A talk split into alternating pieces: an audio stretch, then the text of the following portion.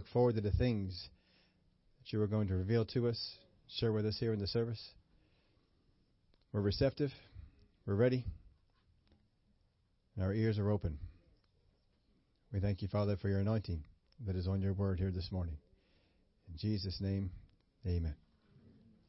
Glory to God. You may be seated. We welcome Kelly and Gina to our service again today. This is our last one. If you missed any of the first three, you can go up online. They are posted. You can download those, podcast them, whatever you normally would do. They are there and available for you. They have a book table out here in the back. They'll be talking about some of the things there that you can go back there and to and to get. We have the children in the service with us today. We usually do when we have special guests out so that everybody can get a chance to enjoy the anointing that is on them. So that's uh, we welcome the children here and children. The children's bulletins, the children's sermon notes are in play. So pull them out, fill them on out, and meet me in the back the way we normally do. And we have the treasure box open for you to to uh, to get one of those. So, uh, uh Brother Kelly, come on.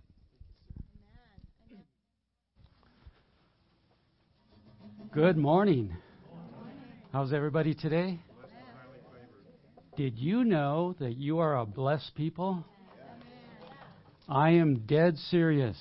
You are a blessed people. We've gotten to know your pastors over the weekend. We just met them on Thursday night.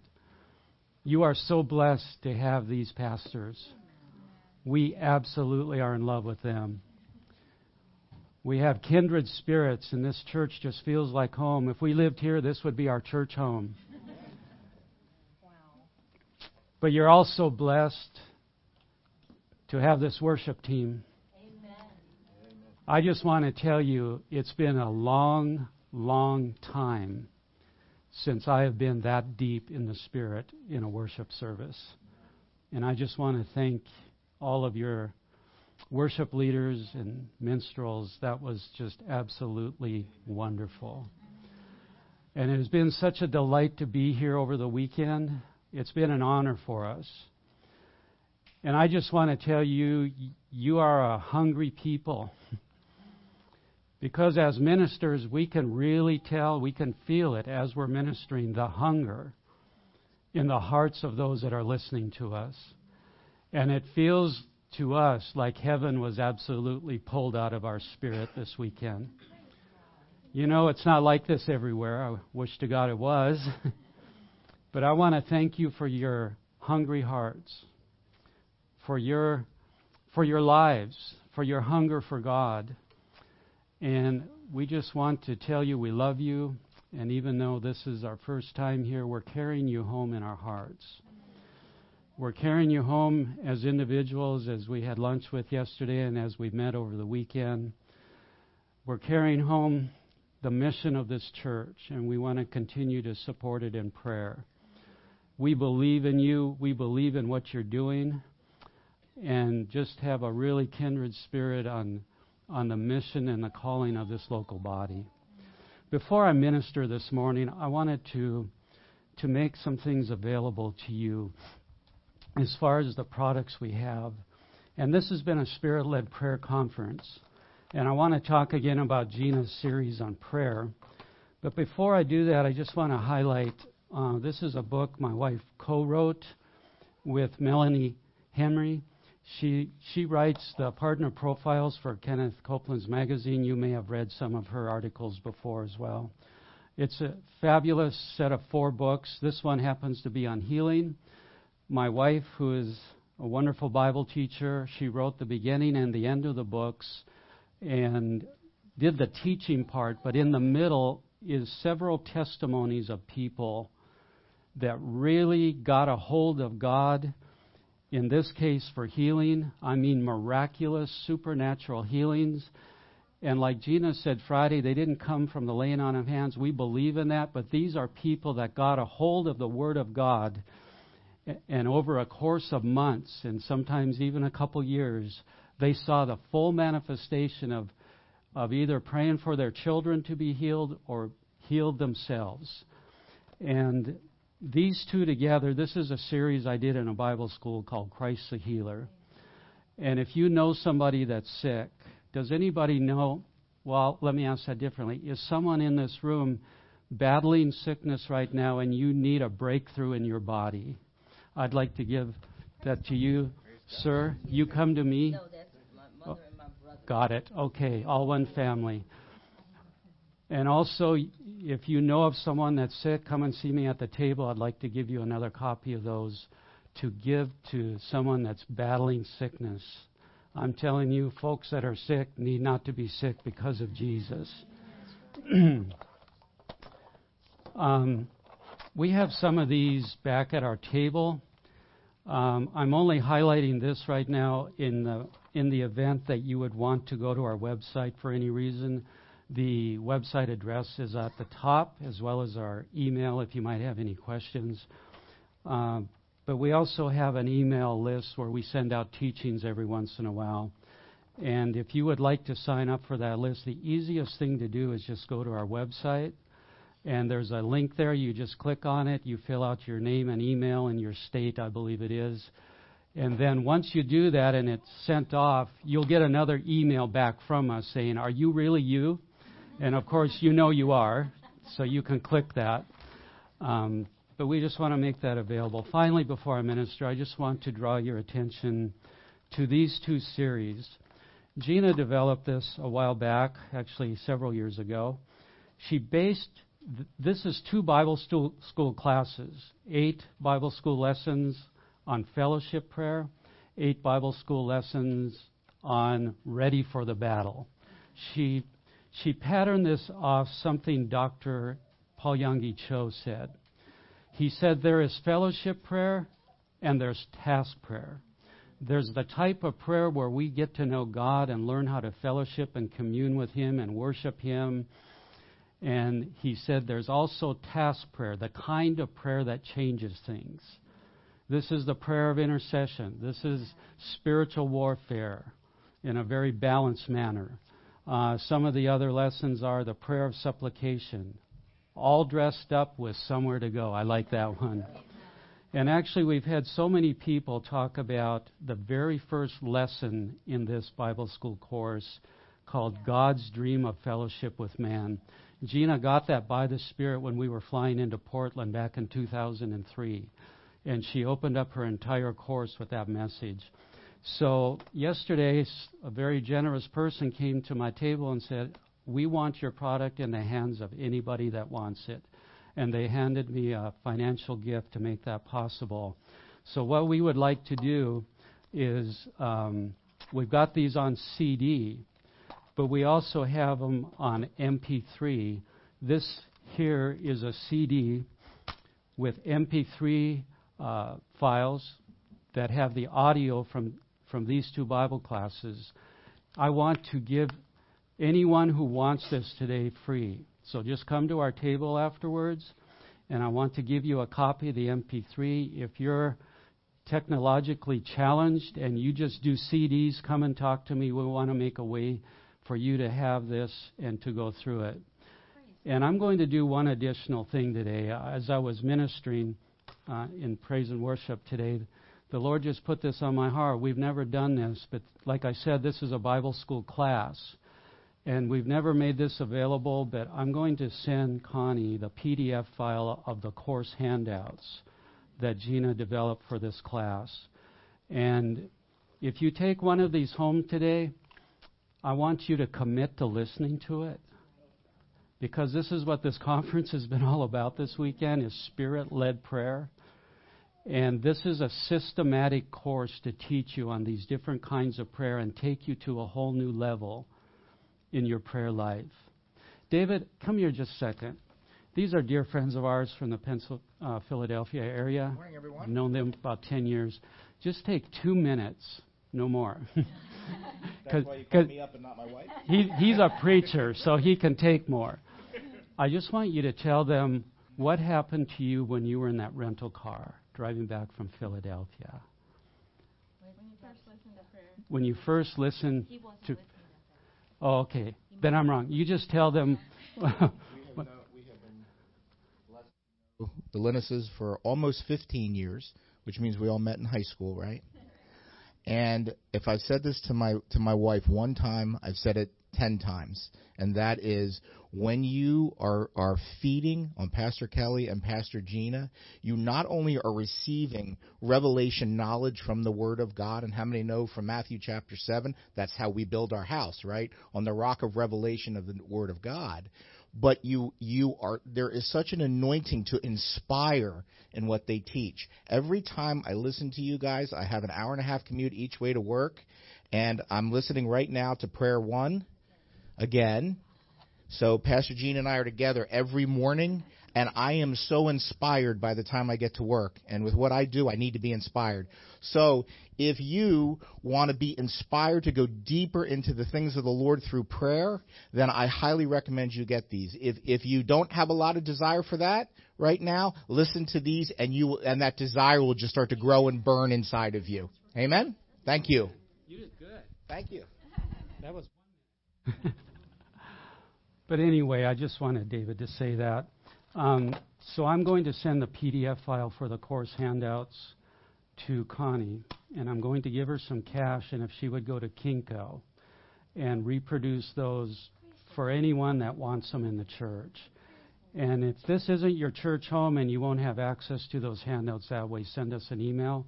I'll make sure we find a way to get the handouts into your hands. We just really have a desire for you to to grow in prayer and become all that God has called you to be. God bless you.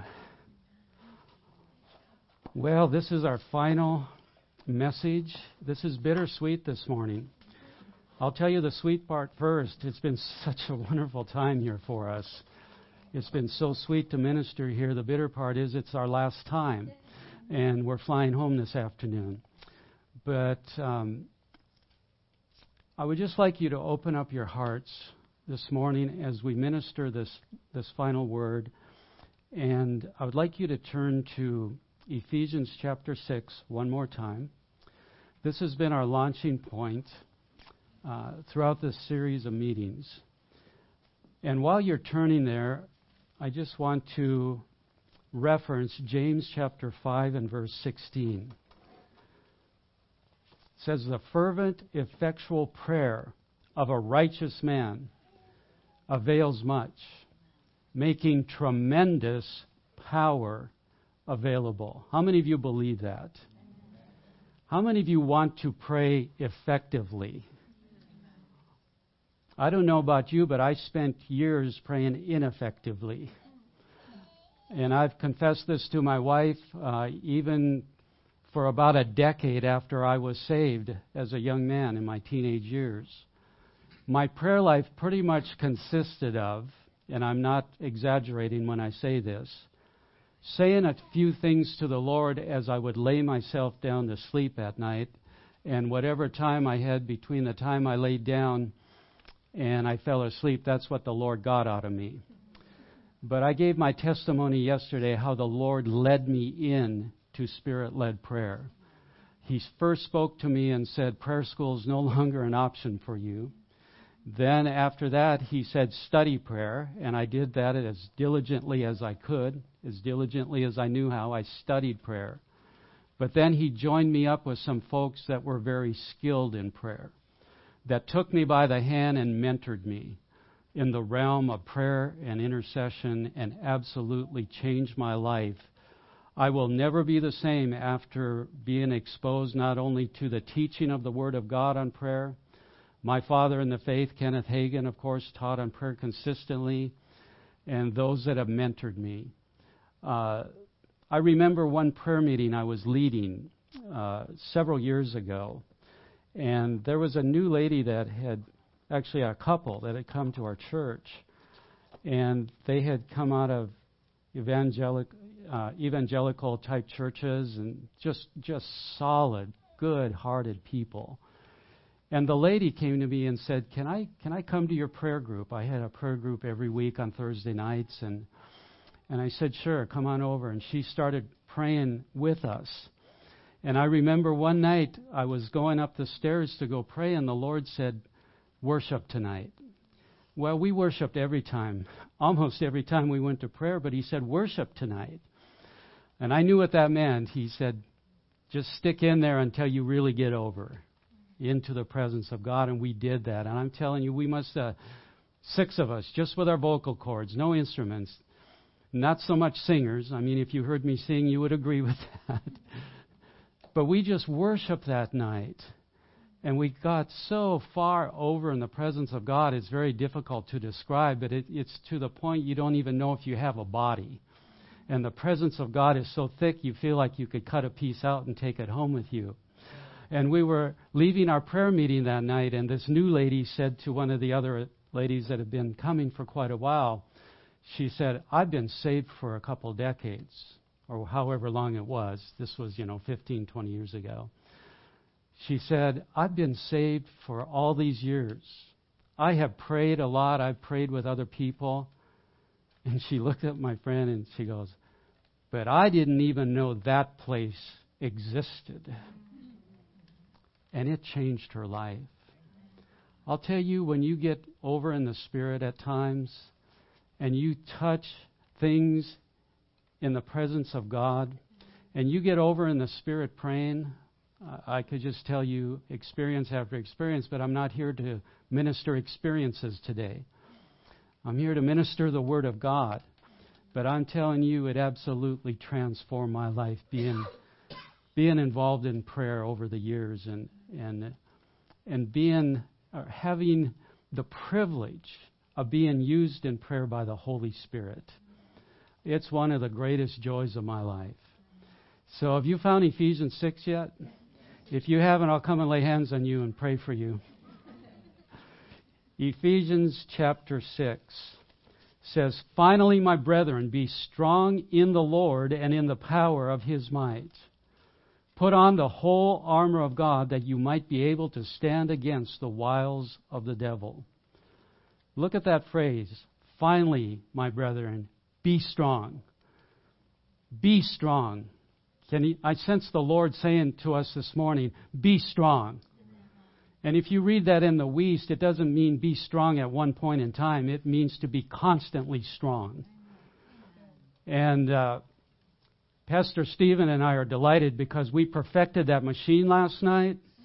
Uh, if you weren't here yesterday, you won't know what I'm talking about. We talked about a machine that if we walked under it, it would show our level of strength on a scale of 1 to 10. And I know you're probably not delighted about it, but but we're pretty delighted because we, we, we got it working about 4 o'clock this morning. And we want everybody to come and walk through this machine, and it's going to show your level of strength on a scale of 1 to 10. No, I'm just kidding. But we talked about that yesterday. We talked about that all of us know what to do to get strong. I would say nearly everybody in here, if not everybody in this room today, if, if you were given an assignment by the Lord Jesus Christ that you were to, to become the strongest in your spirit that you could possibly be in seven days, you wouldn't have to go to a seminar to find out how to get strong. We'd know what to do. Read the Bible, pray in the Spirit, confess the Word, worship God, all of these things that, that add strength to our spirit. Well, as Paul is finishing this book, he says, Finally, my brethren, be strong in the Lord and in the power of his might. And if you look at verse 18, it says, praying always with all prayer and supplication in the Spirit. So I kind of like to make these my bookends. Be strong, praying always. Could you say that with me? Be strong, praying always. Let's say it again. Be strong, praying always. Now, those are our bookends, but let's just add a little bit more meat on the bone if we could. How, how are we to be strong? It says, Be strong in the Lord and in the power of his might. I was reading this a while back, and the Lord began to minister to me about being strong in the Lord. And I began studying this out and looking at some things, and I came across Brother Rick Renner's um, Sparkling Gems from the Greek. And I happened to look at March 1st, which is my birthday, and I found this devotional, and I want to read part of it to you this morning. It says the phrase in the Lord is a Greek phrase. That this special infusion of dynamic supernatural power can be found only in one place, and that's in the Lord. Say, found? Only in one place. In the Lord. The fact that Paul wrote this particular Greek case is very important because it tells us that this power is locked up in the person of Jesus Christ and it can't be found anywhere else. Now, let me take this one step further, Brother Renner said, so I can explain why it's so easy and uncomplicated for you to receive a new infilling of God's power in your life. This same locative case that describes the power of God being locked up inside of Jesus Christ is used nine times in Ephesians 1, where Paul uses it to declare that we are perpetually and infinitely locked up and inside the person of Jesus Christ. So, how are we to be strong? In Christ Jesus. Have you read that in your New Testament anywhere? In Christ? Amen. Be strong. Let me say it this way be strong in your union in Christ Jesus. You remember uh, Jesus talked about Jesus being the door, the door into the realms of God. Our union with Jesus Christ has everything to do with anchoring us in a position to pray effectively. Be strong in the Lord and in the power of his might. Paul says that we are in him. This is Rick Renner again. Paul says that we are in him, in Christ, in whom, or in the beloved. Because these phrases are in the locative case, Paul is saying that we have actually been placed inside Christ. He has become our realm of existence and the place of our habitation. He continues, one more paragraph.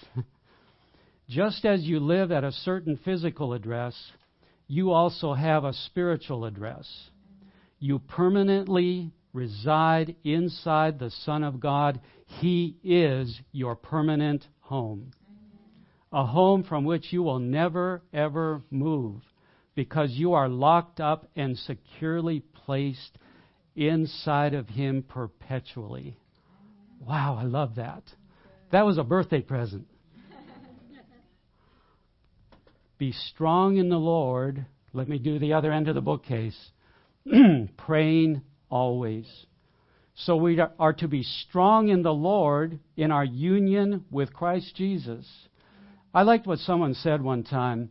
They were ministering about the armor of God, and they said, when you get dressed up in the armor of God and you're confronting the enemy, either just resisting the, the enemy in your own life, how many of you have had to do that?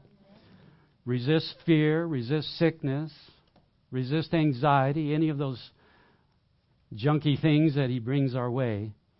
When you get, this person said, when you get dressed up in the armor of God and you are resisting the powers of darkness, all the devil sees is those eyes, and he can't tell if it's your eyes or the eyes of Jesus Christ because you're speaking in the name of Jesus.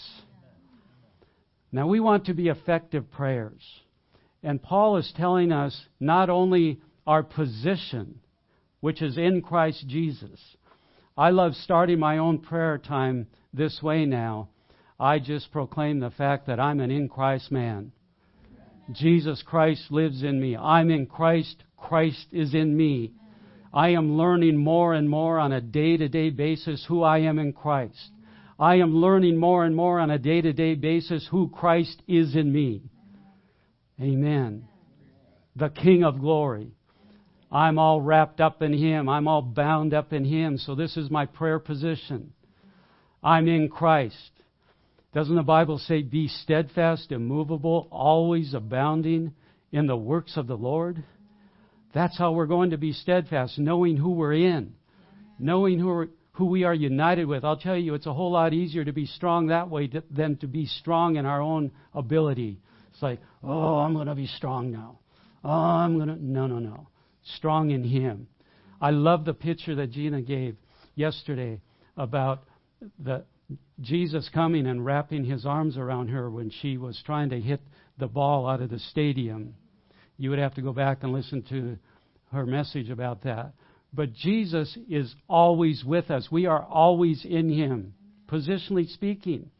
And Paul is saying here, remind yourself of that. You're not walking down here all by yourself. You're not orphans down here. You are joint heirs with him. You've been You've been made alive with Him. You've been raised with Him. You are presently, right now, seated with Him in heavenly places, far above all principality and power and might and dominion. Sometimes I, I just visualize this in my own mind. I just see myself seated with Christ in the heavenlies when I'm dealing with a significant problem in my life. And I, I see that problem from His point of view, looking all the way down the earth, that little marble down there somewhere and I'm looking down. That's where we are positioned right now. That's our position. And position in prayer is so important. We are locked up on the inside of Jesus Christ. If He's your Lord and your Savior, raise your hands right now and just swing them back and forth. Just make the devil mad. Because the devil thought he was, he made a way for you to never come to Jesus.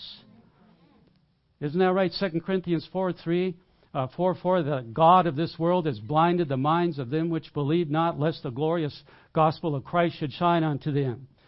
Before you were saved, He was keeping you from seeing the light of the gospel to become saved. After you become saved, He will try and blind your, your eyes from receiving the revelation knowledge of who you are in Christ. But we're on a mission. We are on a mission. We're finding out more and more about who we are in Him and who He is in us. And I'll tell you, there's so much strength to be drawn from that. As we go back to Ephesians, read chapter 1, chapter 2, chapter 3, we find out who we are. Chapter 4, he starts talking about walking in Christ, how to walk in Him, how to live every day in Him. We will, we will receive so much power in our life as we keep ourselves mindful of the fact. But he didn't stop with just saying, that we are to be strong in the Lord, He tells us how to do it. He says, Put on the whole armor of God that you might be able to stand against the wiles of the devil. The implication here is that for any believer that doesn't learn how to put on the armor of God, they're not able to stand against the wiles of the devil. Guess what? That's right where the devil wants you.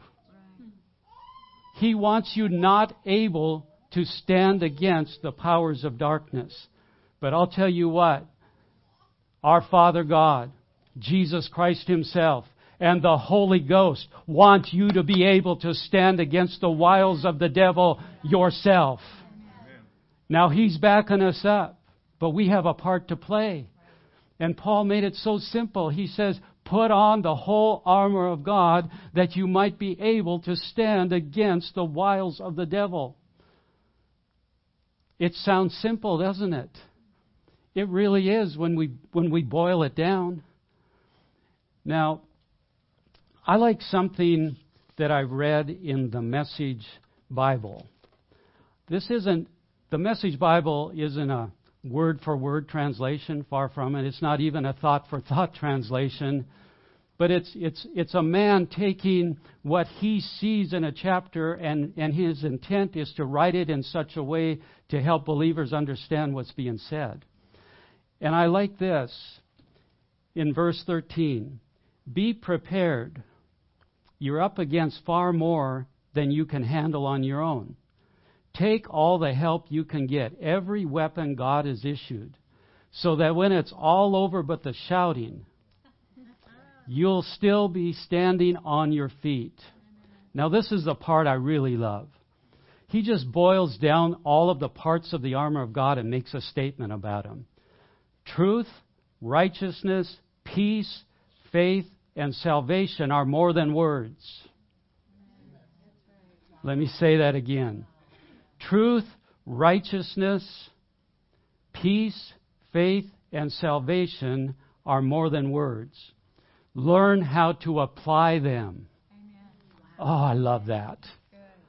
Learn how to apply them. I don't know about you, but for years when I when I heard teaching on the armor of God, I would get so lost in what where all those pieces are on this Roman soldier and what they what what they represent symbolically. And don't misunderstand me; that's helpful to us. But there came a time the Lord began to minister to me about what these parts of the armor represent because we need to know as believers, I need to know how to be clothed with them. It says in another place in the Bible to put on the Lord Jesus Christ. Put on the armor of light. Put on the Lord Jesus Christ. Because this is who we are strong in. Isn't that right? So we have an assignment as believers to put some clothes on. God never meant for us to get saved and run around naked the rest of our lives, spiritually speaking. Right? Who wants to be going into prayer naked? We want to go into prayer fully aware that we are all wrapped up and bound in Jesus Christ Himself. Christ is in me, I'm in Him. But we also want to put on what Paul called the armor of God. And he broke it down into these words. And for the sake of this teaching this morning, I just want you to think about the words themselves and what these words mean truth, righteousness, peace, faith, salvation. I want you to think about those words. earlier, we talked, earlier in, in, the weekend, we talked about uh, learning the language of redemption, learning what these redemptive words mean. And I just want to make this very simple for you today uh, as we go through this. But I would like you to, to think about the different parts of these armor as, as they pertain to your own life as what you carry around with you wherever you go. In other words, in the middle of your workday, if you hit something where, where you just need the presence or the power of God available to you to deal with something, What's in you? What are you carrying with you? Because that's what revelation knowledge is. And we need revelation knowledge of all of, all of these topics, if I can say it that way. And I know your pastor teaches topically, that he's probably done a whole series on each one of these words. But for the sake of this morning, I just want to say we need to put on truth. We need to put on righteousness. We need to put on peace.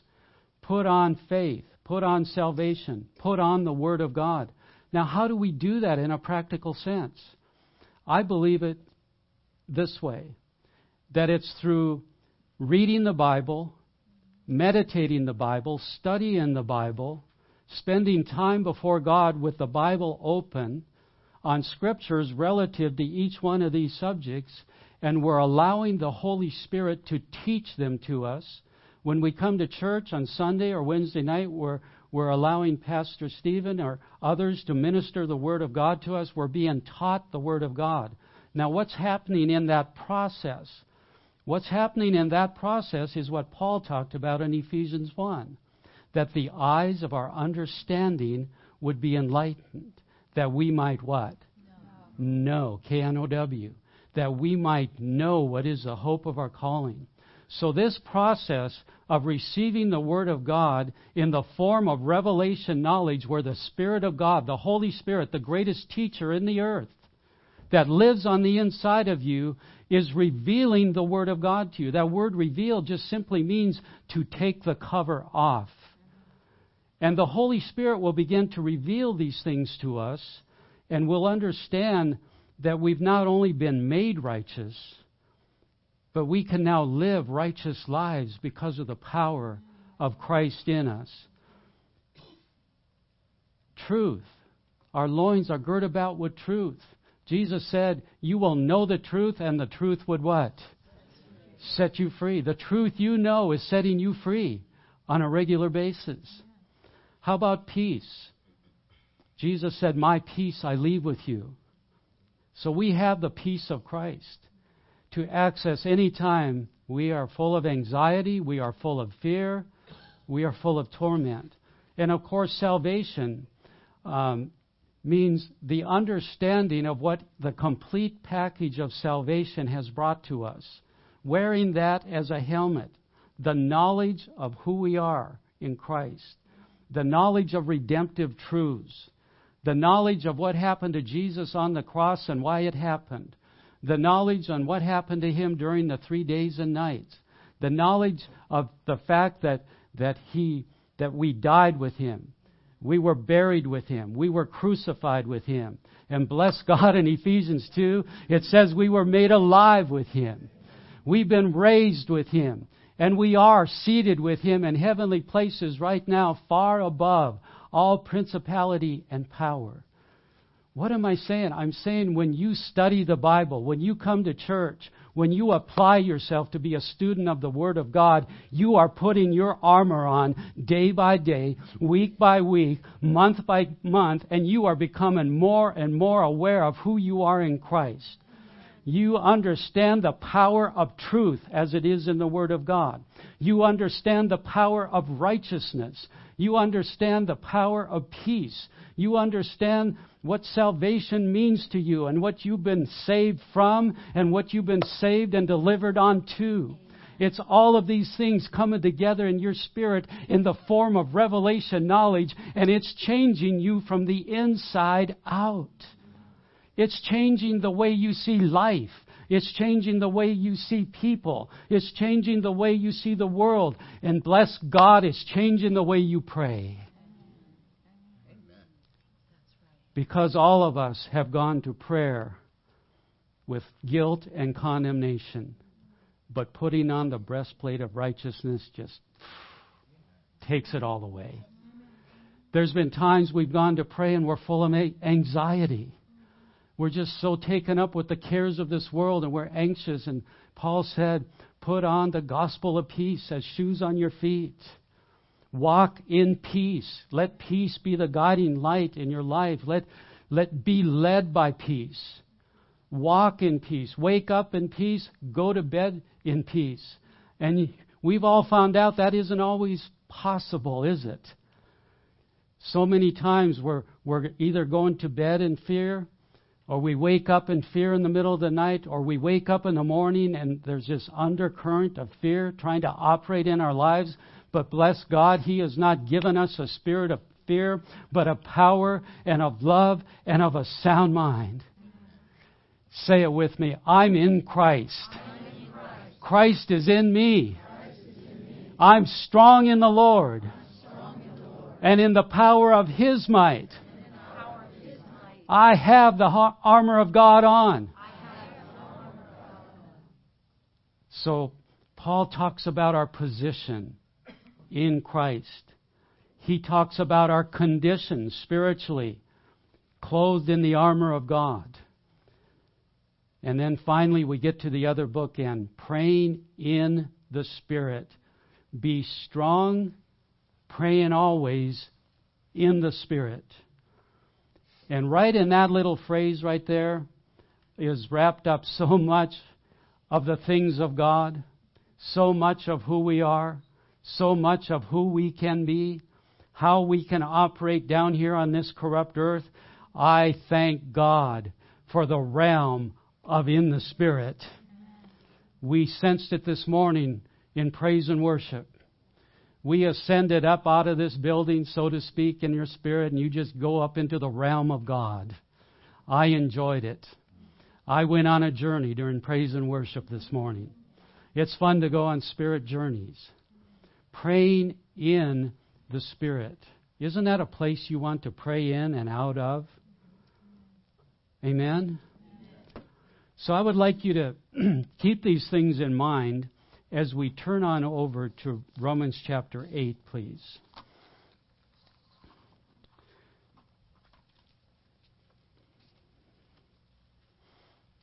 Romans chapter 8 and verse 26.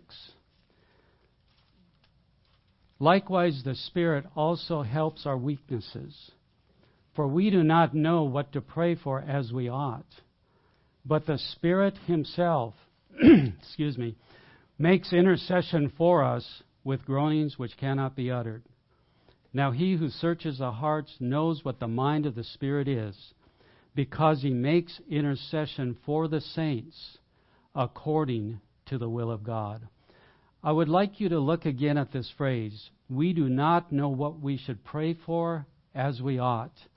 How many of you would agree with me this morning that that scripture is true?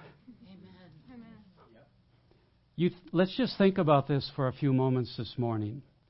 What does that mean that we do not know what to pray for as we ought? Now, we do know some things to pray for. Isn't that true? I mean, all we have to do is watch the news or read a newspaper, right? There's a great need out there. There may be needs in your own family.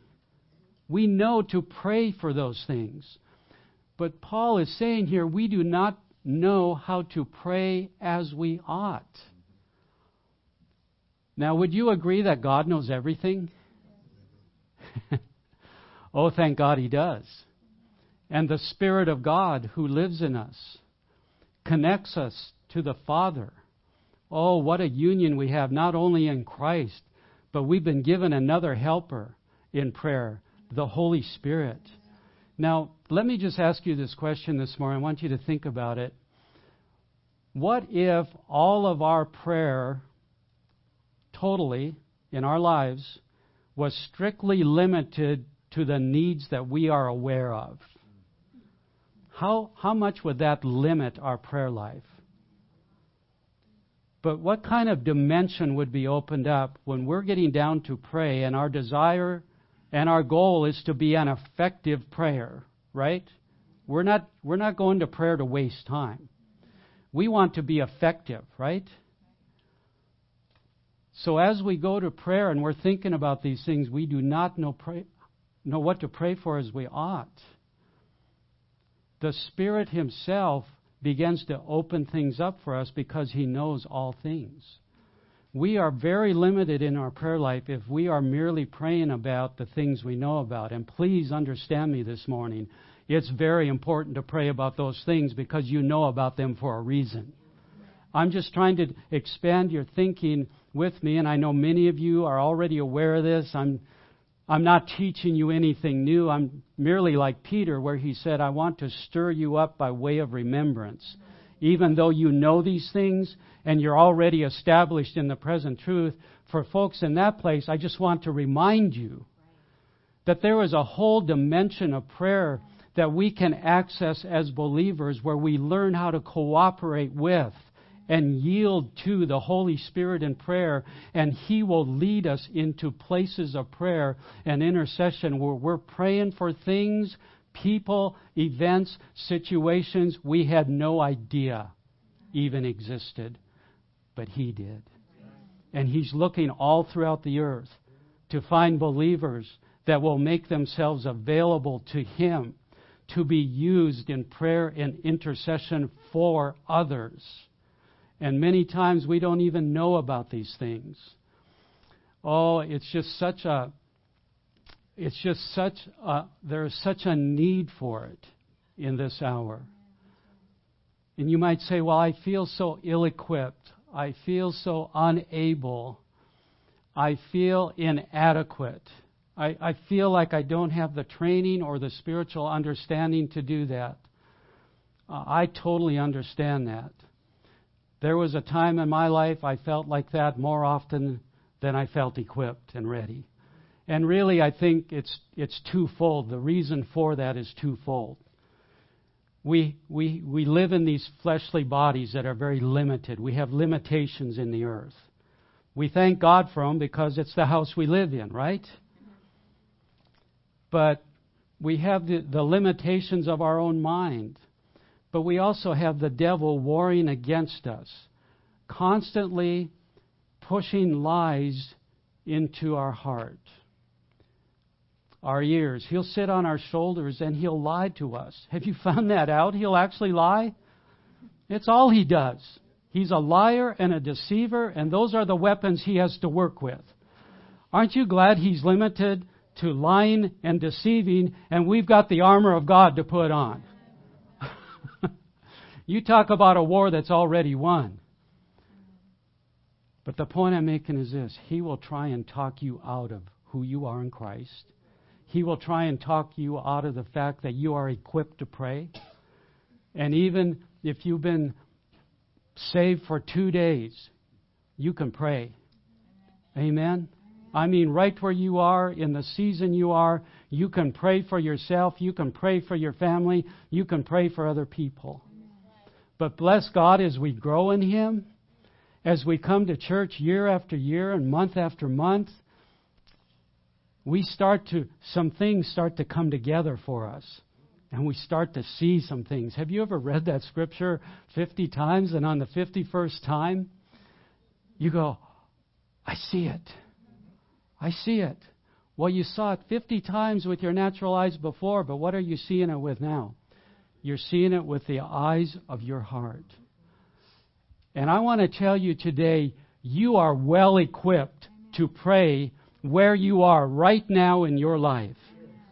You don't have to become this big giant in prayer. But we're here to stir you up about spirit led prayer, about your calling, about your place, about the fact that you are in Christ, that you can put on the armor of God, you can be an overcomer, you can be a victor, you can be someone that's a champion for God in prayer for someone else. And be a blessing to them in their life, and they will never even know you or see you till you all get to heaven, and they'll come up to you and say, Thank you for praying for me. And you look at them and go, I don't even know if I prayed for you. Oh yeah, you did. The Holy Ghost came onto you, uh, onto you in, in your prayer, in your prayer time, and and you didn't know about it. But when you were yielding to the Holy Ghost and praying in tongues, you were praying for me and my family, and there was a great deliverance. In fact, God gave you one word in prayer that day. It might have been Alibaba. and you had no idea what was going on, but God used that word coming out of your mouth, and He brought deliverance into my, my life. Would you agree there's a need out there in the world? You are precious to God. I wish I had time this morning to walk around this room and stand in front of each and every one of you, look you square in the eyes, and tell you you are precious to God. The gifts on the inside of you, the heart that God has put in you, the hunger to know Him, the desire to be used by Him, the desire to, to grow in integrity and character. It's God doing a work in you. And He loves you where you are right now. And He's wanting to take you by the hand and lead you into revelation knowledge of His Word. You will know the truth, and the truth will make you free, set you free. He wants to lead you in not only to a revelation of the knowledge of the truth, He wants to lead you into a, the knowledge of all spiritual understanding and equip you to pray in and by and yielded to the Holy Ghost. Oh, thank God for the Holy Ghost. For we do not know how to pray for as we ought. But the Spirit Himself makes intercession for us with groanings which cannot be uttered. Look at that phrase again. The Spirit helps our weaknesses. I know many of you have the Weiss Bible studies in this church. Go ahead and read that. If not, maybe Pastor Stephen will print it out for you on a piece of paper about this verse. But it's not talking about physical weaknesses. It's not talking about sickness. It's not talking about physical infirmities. It's talking about spiritual weakness where our, it's talking about our inability to produce the desired results in prayer apart from the Holy Ghost. He comes to help. Aren't you thankful we have a helper in prayer? Now, in the original Greek, it means this to take hold together with against. The word helps. The Greek word underneath it. Say it with me. To take hold together with against. Let's say it again.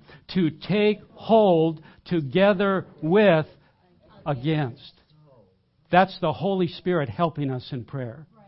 We do not know how to pray for as we ought, but I'm telling you, when we ascend into the realm of the Spirit in our hearts, we get in the Spirit, we begin to become more uh, acquainted with Him. We become more aware of the realm of God than we are aware of the realm of the natural. The Holy Ghost begins to lead us and guide us into some places of prayer. And thank God, He will not only lead us and guide us into these places of prayer, He will come along to help us to take hold together with against the powers of darkness. You talk about effective praying. Amen?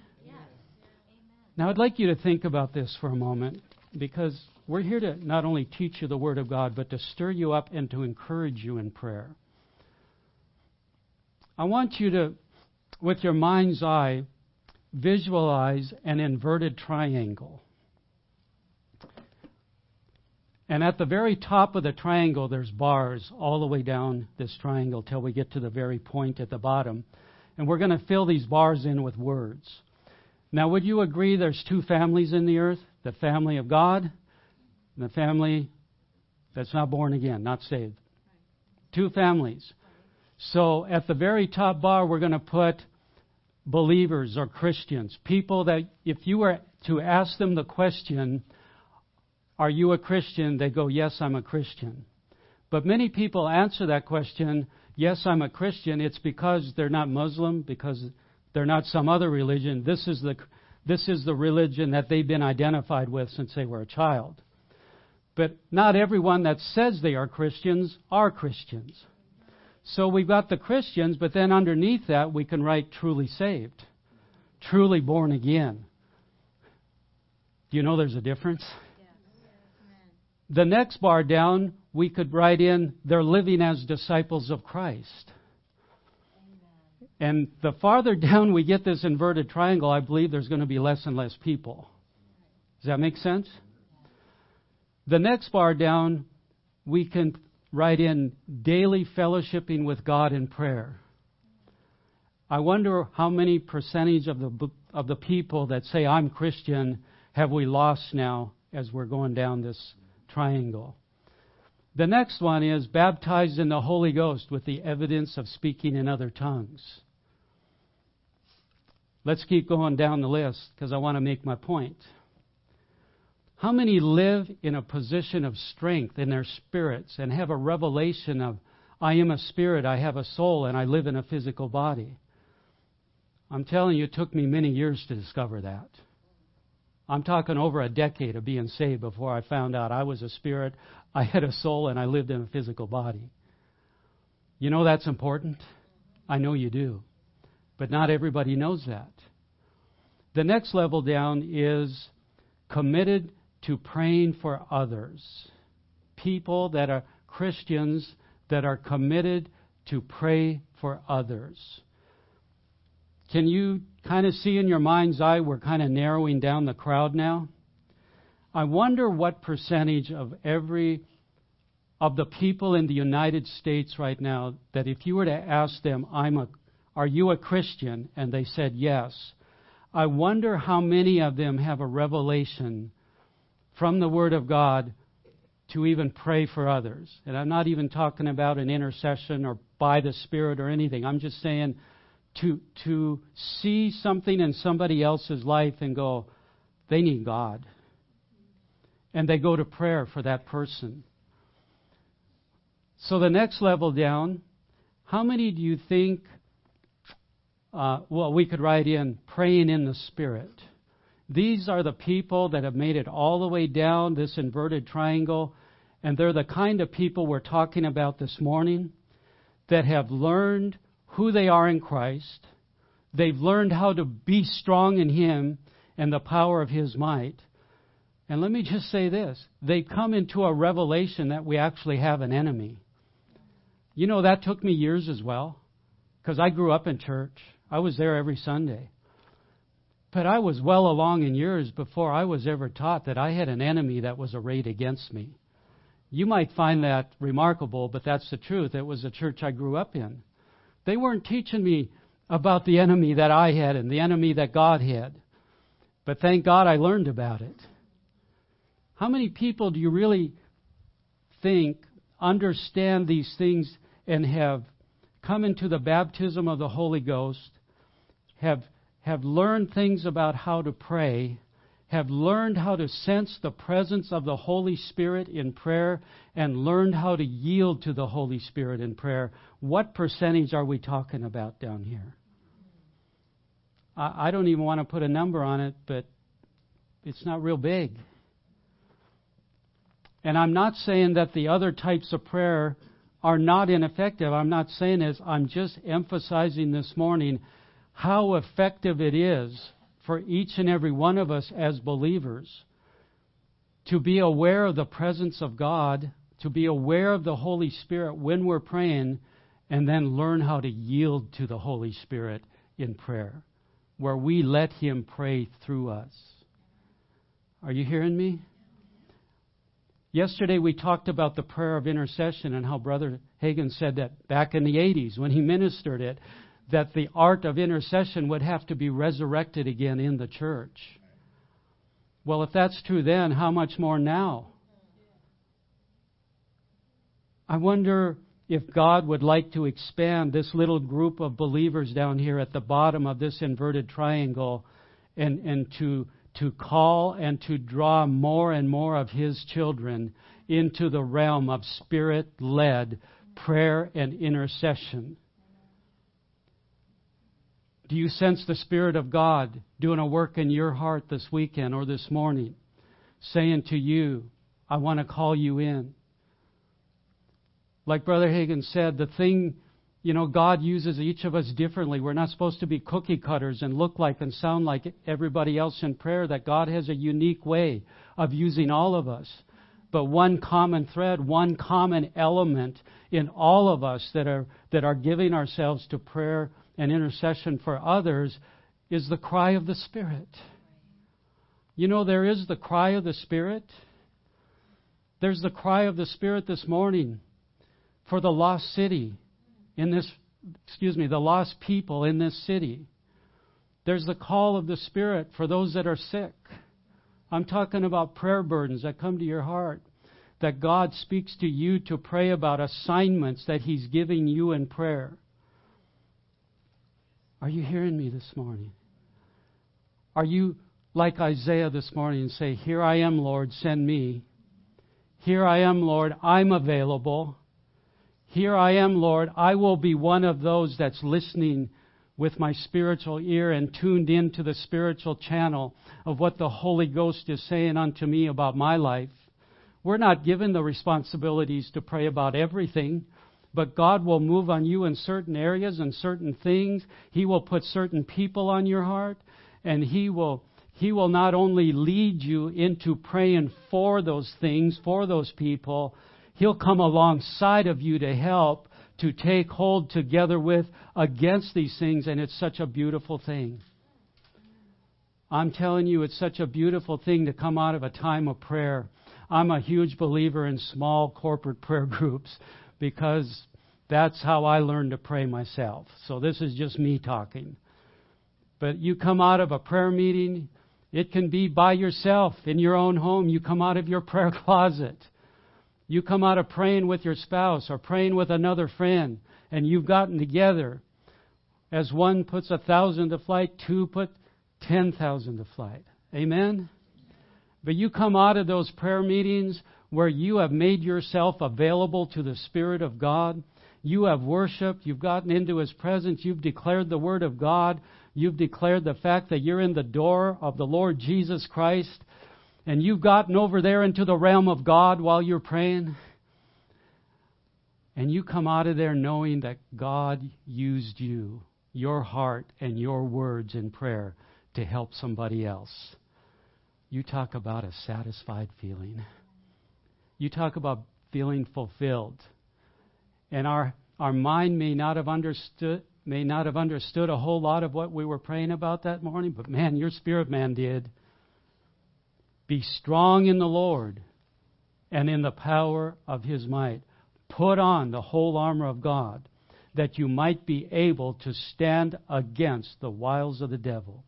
For we do not wrestle against flesh and blood, but against principalities, against powers, against the rulers of the darkness of this world, against spiritual hosts of wickedness in the heavenly places. Wherefore, take unto you the whole armor of God, again, that you might be able, and having done all to stand, stand therefore, and take the sword of the Spirit, which is the Word of God, praying with all manner of prayer in the Spirit. Wow, what marching orders!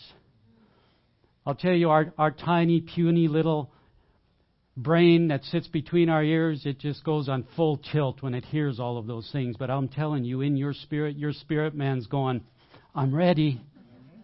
I'm ready. Let's get to it. Let's get to it. I want to close with this. Yesterday morning, excuse me, yesterday afternoon, I was teaching about the prayer of intercession and how to become more aware of the Holy Spirit in our own, own hearts when He's talking to us about praying for someone. Many places in Paul's writings, he said, Pray for me. He said, Pray for us, his team. Let me just read you a couple of those as we close. The very next verse in Ephesians 6, verse 19, and says, and pray for me that utterance may be given to me, that I might open my mouth boldly to make known the mystery of the gospel. Ephesians 6:19. Colossians 4:2. Continue earnestly in prayer, being vigilant in it with thanksgiving. Look what he says next in verse 3. Meanwhile, praying also for us that God would open to us a door for the Word, to speak the mystery of Christ, for which also I am in chains, that I might make it manifest as I ought to speak. Here's the great apostle Paul, who says, Yeah, I speak in tongues more than you all. You would think he'd have utterance, wouldn't you? But he's asking the body of Christ to pray for him and his team that they could make the Word of God manifest as they ought to speak it. In 1 Thessalonians 5.25, you don't have to turn there, he says, Brethren, pray for us. 2 Thessalonians 3.1, pray for us. He says it again. Hebrews 13.8 says, Pray for us, for we are confident that we have a good conscience in all things to live honorably before you. So here's the great apostle Paul asking the body of Christ to pray for them, that they would have utterance, that they would have the ability to speak, that the Word of God would go forth, that it would, like it says in the book of Acts, that the Word of God went forth and prospered and it increased. Don't you want the Word of God to increase in this city? Amen. I want to encourage you to pray for the ministers of this city. And finally, I want to encourage you to pray for your pastors. I want to encourage you to pray for whoever fills the pulpit in this church. On Sunday mornings, on Saturday nights, whenever the Lord brings it to you, it can be in your car on the way to church. And you can begin to pray for Pastor and say, Oh, Father, I thank you for Pastor. I thank you that he had the spiritual insight and the strength to, to initiate this church, to plant this church. I thank you for him. I thank you that he is strengthened with might by your Spirit in the inner man. I thank you this morning he speaks as of the oracles of God and ministers with the ability that you give him. Oh, Father, I ask you this morning, as a believer, as a member of this church, I pray for my pastor, and I thank you that you are filling him with boldness, that he is speaking forth the word of God with boldness, and that out of his belly shall flow rivers of living water this morning. I thank you that the word of God is going to come out of him, and it's going to be as though it's shot from a bow, and that arrow is going to go into the hearts of men and women sitting in this service this morning and all that hear it on the internet and you can just yield yourself over praying for your pastor. Now, he may not ask you to do that, perhaps he has. But as a member of the body of Christ and someone that has read what Paul has asked for, I'm asking you to pray for Pastor Stephen and Connie. Amen. To pray for their family because they're on the front lines. They're getting the vision. They're seeing, they're walking it out. Amen? We're talking this weekend about spirit led prayer and how to pray by the Spirit and in the Spirit. I want you to think about the takeaways. Jesus, Gina talked about Jesus being the door. Are you taking that home with you? Are you taking home a heart to hear the voice of the Spirit of God when He speaks to you to pray for somebody else? Are you taking home this weekend a desire to be stronger in the Lord and in the power of His might more than you've ever been?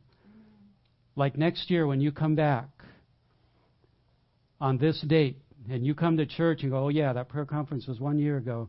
I'm stronger than I was then. And finally, I want you to take away from this weekend that we have a helper in prayer the Holy Spirit. Oh, bless God. Can I ask you to play on the keyboards just a little bit right now? And we're going to close. Amen. Hallelujah.